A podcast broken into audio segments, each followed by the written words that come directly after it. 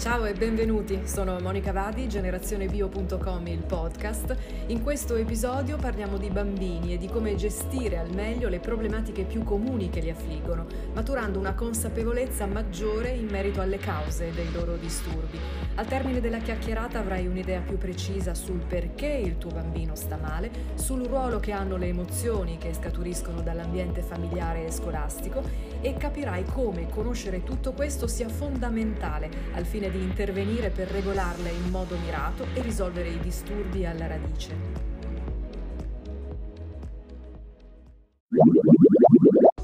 Perché i nostri bambini si ammalano? La vita di un bambino è come un pezzo di carta sul quale qualunque passante lascia un segno. Questa frase di Daniel Pennac riassume molto bene ciò di cui andremo a parlare in questo episodio del podcast. I nostri bambini non sono soggetti isolati, sono dei sistemi aperti e proprio per questo sono suscettibili all'ambiente circostante. Sono il frutto, la conseguenza delle informazioni che ricevono dall'esterno e sono proprio queste informazioni che ne determinano la personalità, ma non solo. Se così stanno le cose diventa chiaro come il ruolo della scuola, ma soprattutto dei genitori, nella vita di un bambino siano di primaria importanza al di là del modello di educazione che viene impartito. È importante però che ciò di cui andremo a discutere non vada a creare più pressione di quella che già si percepisce normalmente nell'ambito della routine familiare, che non provochi nessun senso di colpa o di sopraffazione o peggio nessuna mania di perfezione. Si dice sempre che non esiste il manuale del perfetto genitore. Se però il genitore diventa consapevole di una serie di fattori che andremo a trattare, è molto più probabile che si vengano innanzitutto a creare le condizioni adatte per costruire per il bambino un ambiente sicuramente quanto più idoneo possibile alla formazione e al mantenimento del suo benessere psicofisico, mettendo così le basi per crescere un adulto che sarà equilibrato, sano, realizzato, ma anche per intervenire in modo adeguato con un supporto esterno laddove la cosa si renda necessaria.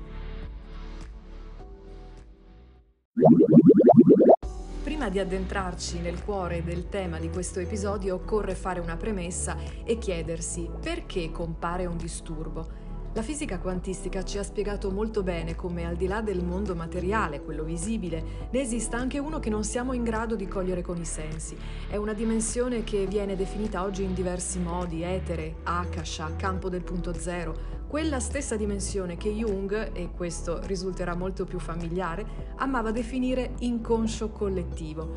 Si tratta di una dimensione non locale dove spazio e tempo sono trascesi e nella quale sono contenute tutte le informazioni, informazioni che riguardano me, chi sono stato nelle mie precedenti esperienze terrene, i miei avi, la mia famiglia, l'ambiente in cui vivo, il luogo, la cultura, insomma tutto ciò che dà luogo alla materia che caratterizza il mio mondo. Queste informazioni, che altro non sono se non vibrazioni, veicolate dall'energia danno forma, quindi informano la materia, quindi la realtà che noi vediamo ogni giorno. Non abbiamo in questa sede il tempo di addentrarci nella materia, ma a chi volesse approfondire consiglio di addentrarsi negli affascinanti studi del fisico David Bohm sull'argomento. Parafrasando questo ragionamento, possiamo affermare che i nostri disturbi non sono altro che la conseguenza materiale di un'informazione che proviene da questa realtà subatomica e hanno il compito di portarci un messaggio, di dirci che c'è qualcosa che non va, qualcosa che non stiamo elaborando o integrando correttamente nella nostra vita.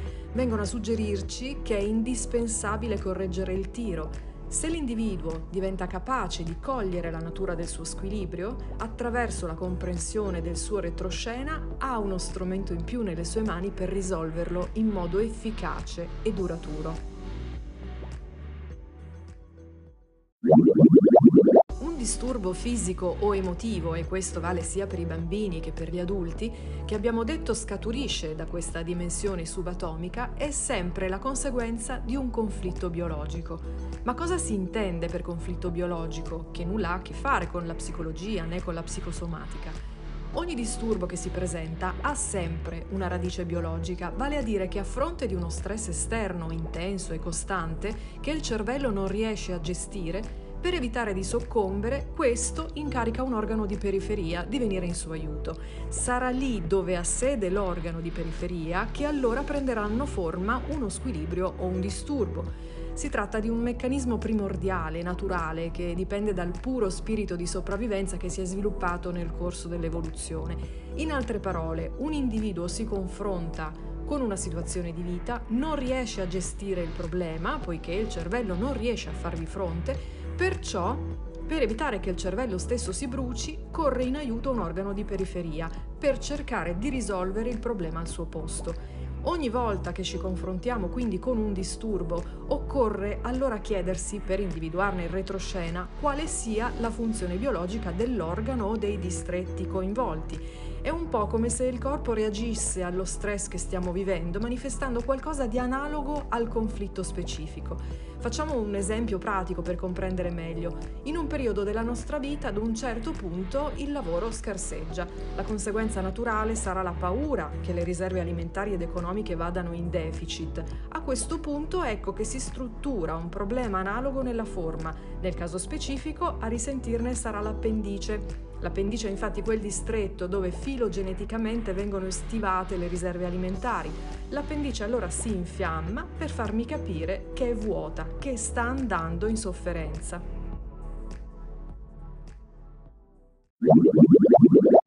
Nel caso dei bambini, fino all'inizio della pubertà, quindi fino ai 12 anni, un problema fisico o emotivo non è solo lo specchio di un conflitto che loro stessi vivono, ma anche e soprattutto di un conflitto o dei conflitti dei genitori, sia singolarmente che nella dinamica di coppia.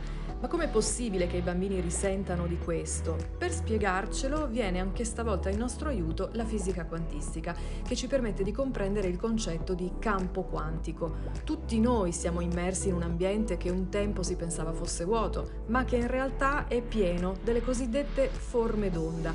Queste forme d'onda contengono delle informazioni, quelle stesse di cui parlavamo prima, e che derivano dall'ordine implicito, dal livello subatomico, e che insieme a molto altro determinano anche chi sono io, il mio stato di malessere o di benessere. Noi stessi emettiamo delle forme d'onda che vanno a intersecarsi con quelle delle persone che abbiamo accanto. Attraverso queste onde avviene uno scambio di informazioni che in qualche modo lo andranno a influenzare, da cui saremo in qualche modo noi stessi influenzati. Un po' come quando butto due sassi dentro a uno stagno e si formano sulla superficie dell'acqua dei cerchi, delle onde appunto, che vanno a unirsi. Affinché queste informazioni passino a qualcun altro è però necessario che i campi siano congrui tra di loro. È chiaro che i bambini sono nel campo dei loro genitori. Chi entra nel mio campo è perché in qualche modo risuona con me. Un figlio del resto non arriva mai a caso, anche quando giunge a sorpresa, ma si unisce ad una famiglia in cui già sa che troverà delle informazioni utili alla sua evoluzione.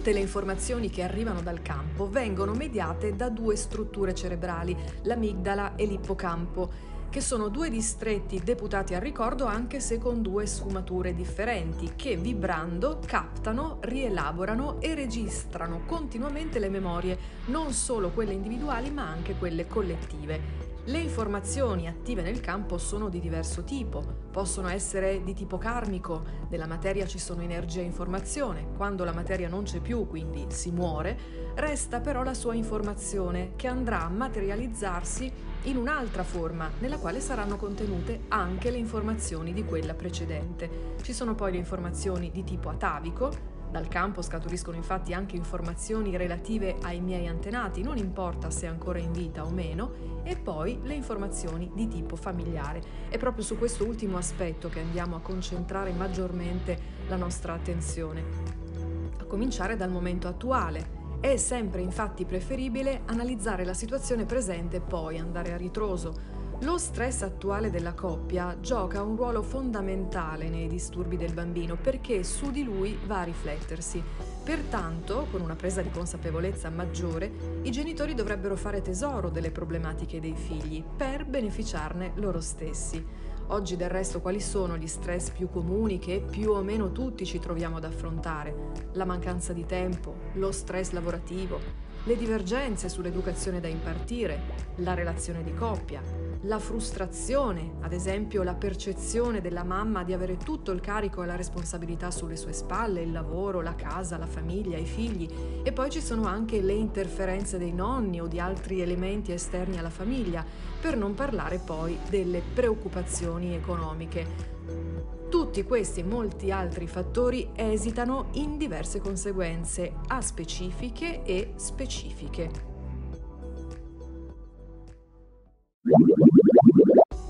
Questo episodio ci concentriamo sullo stress aspecifico, ovvero su quelle problematiche che scaturiscono dallo stress in generale, anziché da situazioni specifiche, che tratteremo in un secondo momento. Poniamo che l'individuo sia sottoposto a un periodo di particolare stress. Tutte le sue risorse sensoriali sono quindi rivolte a questo stress che in qualche modo va gestito. Se vivo nella costante paura che possa succedere qualcosa, gli organi di senso coinvolti sono la vista e l'udito, che mi servono per individuare il pericolo. Io ho due occhi e due orecchie, giusto? A stare attenti al pericolo saranno l'occhio e l'orecchio dominanti. Si verrà a creare una iperfunzione del cervello dominante che comporterà delle ulteriori conseguenze. Vediamone degli esempi. Il primo, se leggo, ma i due occhi non sono sincroni, uno sta controllando il pericolo, la lettura non sarà efficace. I figli, che come abbiamo detto sono nel campo, ne risentiranno in modo analogo, accusando problemi di questo genere a scuola. E per quanto riguarda le orecchie, come faccio a sentire se una delle due orecchie è impegnata ad ascoltare il presunto pericolo in arrivo? Farò fatica a sentire. Ecco che anche il bambino manifesterà difficoltà di attenzione e di apprendimento scolastico. Un'altra conseguenza dipende dal cervello dominante, nel quale essendo iperattivo, dominano le onde beta, che sono le onde cerebrali della veglia, quelle che vanno dai 14 ai 30 Hz. Quando vi è una predominanza di onde beta, sarà dunque difficile addormentarsi e il bambino avrà problematiche analoghe. C'è dell'altro, se questo stress è particolarmente profuso, si registrerà una iperproduzione di adrenalina e di cortisolo, che sono noti come ormoni dello stress. L'adrenalina è quella che mi serve per scappare dal leone. Quando abbiamo una iperproduzione di adrenalina viene tolto il sangue dal cervello, dall'area genitale e anche dall'apparato digerente per darlo alle gambe, perché siano più forti e veloci per la fuga. Se queste aree smettono di essere irrorate, possono verificarsi conseguenze in quei distretti che ricadranno anche sul bambino, per esempio difficoltà di digestione. Una iperproduzione di cortisolo poi ha diverse conseguenze, tra le quali l'insulinoresistenza e l'indebolimento delle difese immunitarie, le quali poi possono sfociare in problematiche specifiche, dai disturbi intestinali alle intolleranze alimentari, fino all'iperattività, al disturbo del comportamento e anche dell'umore. Tutto questo basterebbe già a farci drizzare le orecchie e comprendere l'origine delle problematiche più comuni nel bambino, ma c'è di più perché i genitori esistevano già prima della nascita del bambino.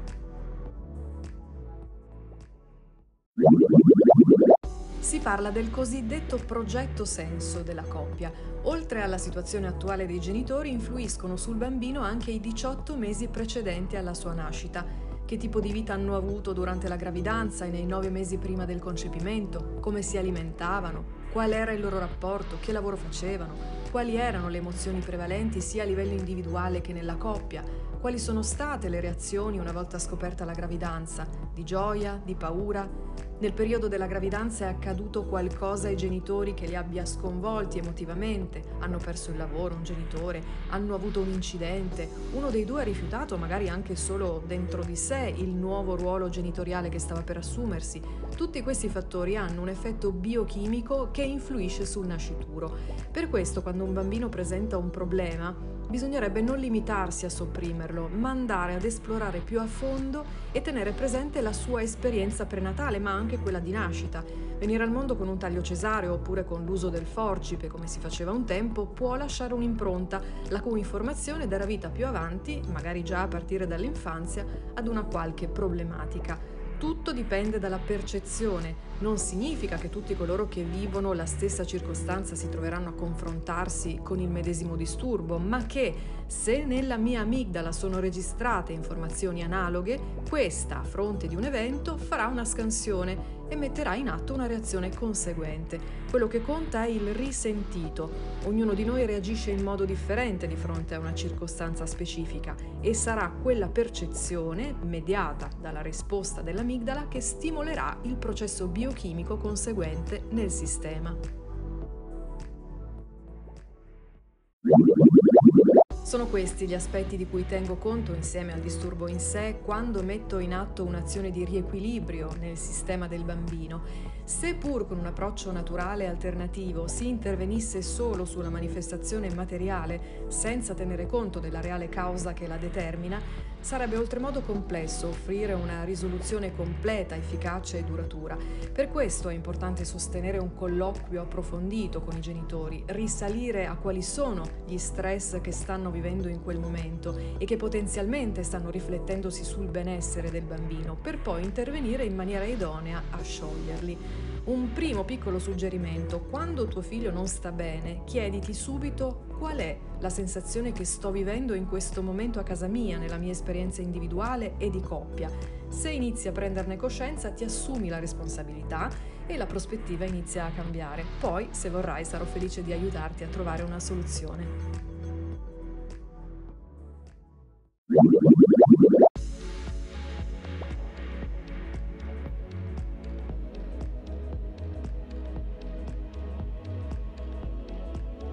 Questo episodio si conclude qui. Ti invito ad andare a visitare il sito generazionebio.com e a contattarmi se vorrai, scrivendomi un'email a info-generazionebio.com. Buon proseguimento e alla prossima!